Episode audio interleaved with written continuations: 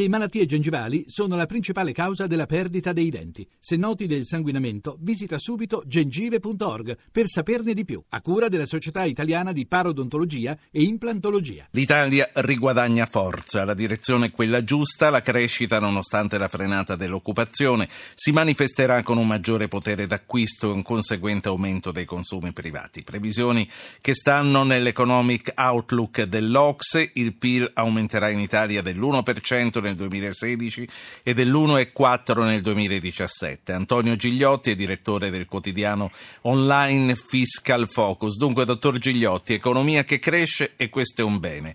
0,4 punti in meno di ciò che si era precedentemente previsto e questo non va bene. Lei come lo vede questo bicchiere?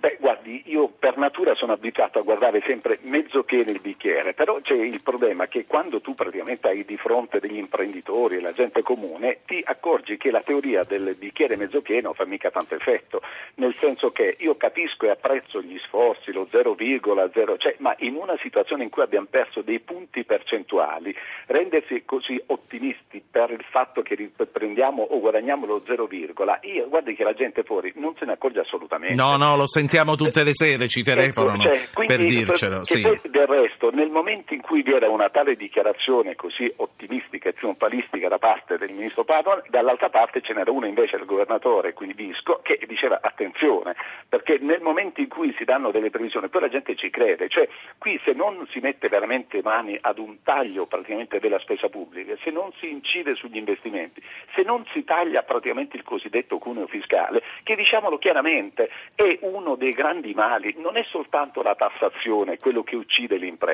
Guardi che oggi io praticamente faccio anche il commercialista, ho contatti con le aziende e con i professionisti, ma il, l'azienda non ha, non ha, la forza per poter assumere oggi, perché quando tu assumi un dipendente e sostanzialmente tu gli dai a lui diciamo 1000 euro e ti costa 2000 euro, ma è troppa la differenza che trattiene lo Stato, dobbiamo capire questo, per cui cioè non si possono chiedere miracoli agli guardi le assicuro che gli imprenditori oggi stanno avendo già fin troppa pazienza e troppo coraggio, perché le assicuro che lavorare e condurre un'azienda, un'impresa in queste condizioni, in questi tempi, è veramente da audaci. Senta, eh, il ministro Padoan, che lei ha già definito trionfalista, ha detto le cose vanno bene al punto che l'anno prossimo diminuiremo le tasse. C'è da crederci, lei dal suo osservatorio ci crede? Ma guardi, io ci credo poco perché purtroppo io vivo ogni giorno che nei numeri, non sono un politico, non vive di promesse, guardo i fatti. I fatti oggi dicono tutt'altro e le dico, se anche io rilevo un 0,0 in meno di tassazione rispetto all'anno scorso, guardi che non è soltanto questo che uccide l'impresa. Io le faccio un altro esempio banale, no? Quindi fin quando non liberiamo da tutta questa burocrazia c'è un'elevata tassazione, bisogna semplificare, bisogna tagliare la burocrazia, perché quello è un costo che sopporta l'azienda, l'impresa, che va ad incidere sul costo totale. Per cui se si dice che abbiamo una tassazione riconosciuta intorno al 44-45%, ma lei lo sa che sommando tutto praticamente quello che è il costo che sopporta l'impresa per poter adempiere sì. ai 20.000 adempimenti, si arriva all'85%. Dottor Gigliotti, le passo un'ascoltatrice che è Silvia da Forlì. Buonasera Silvia. Eh, buonasera a voi.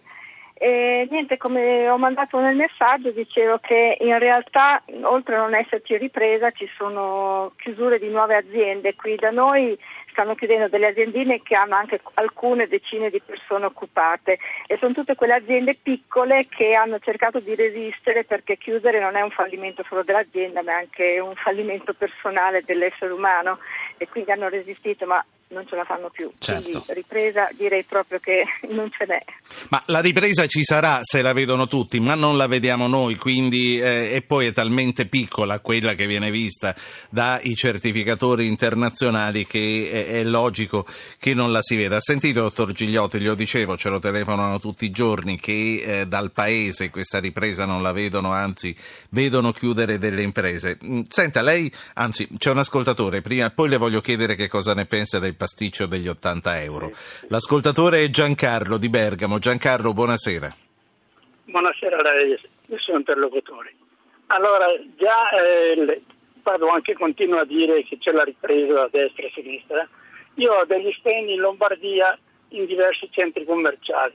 Non le dico cosa non si lavora, cioè escono con carrelli, con la cosa principale, acqua, banane e latte.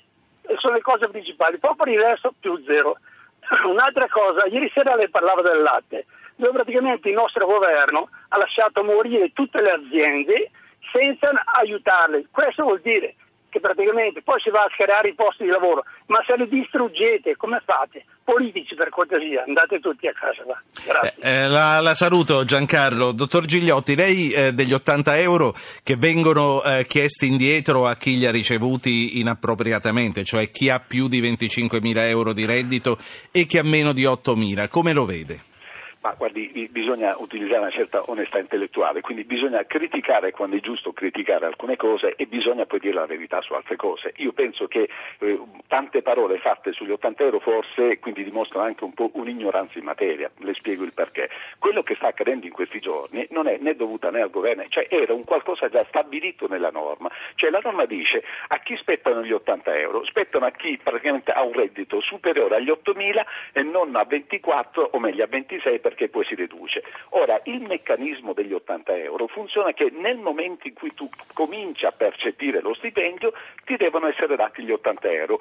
Il datore di lavoro e quindi il dipendente non sanno teoricamente al momento in cui tu li cominci a percepire se eventualmente nel corso dell'anno percepisci altri reddito, eventualmente fai straordinari che possono far sforare questo limite. Per cui se tu praticamente poi alla fine dell'anno fai 30.000 euro e hai perso sì, ma la cosa, la cosa che fa più discutere, che fa più riflettere è che vengono richiesti indietro a chi ha meno di 8.000 euro. Perché chi ha meno di 8.000 euro è esentato dal bonus ma degli guardi, 80 guardi, euro? Guardi, bisognava contestarlo quando è stata introdotta la norma, adesso si sta unicamente applicando quella disposizione, per cui eventuali contestazioni bisognava sollevarle quando è stata introdotta, perché così come io posso chiedere, no? ma secondo lei hanno solo diritto i dipendenti perché secondo lei i pensionati stanno meglio che non hanno diritto agli 80 euro? Cioè, capito com'è la questione? Là perché praticamente chi ha meno di 8 mila euro il sistema di tassazione già azzera l'ammontare delle Quindi chi ha meno di 8.000 euro non paga le tasse e per questo non ecco, ha il bonus. Che poi, che poi, sono praticamente in una zona che non arrivano non alla fine del mese, non arrivano neanche alla seconda settimana, questo è un altro discorso. Però eh, cioè, la contestazione, se contestazione andava fatta,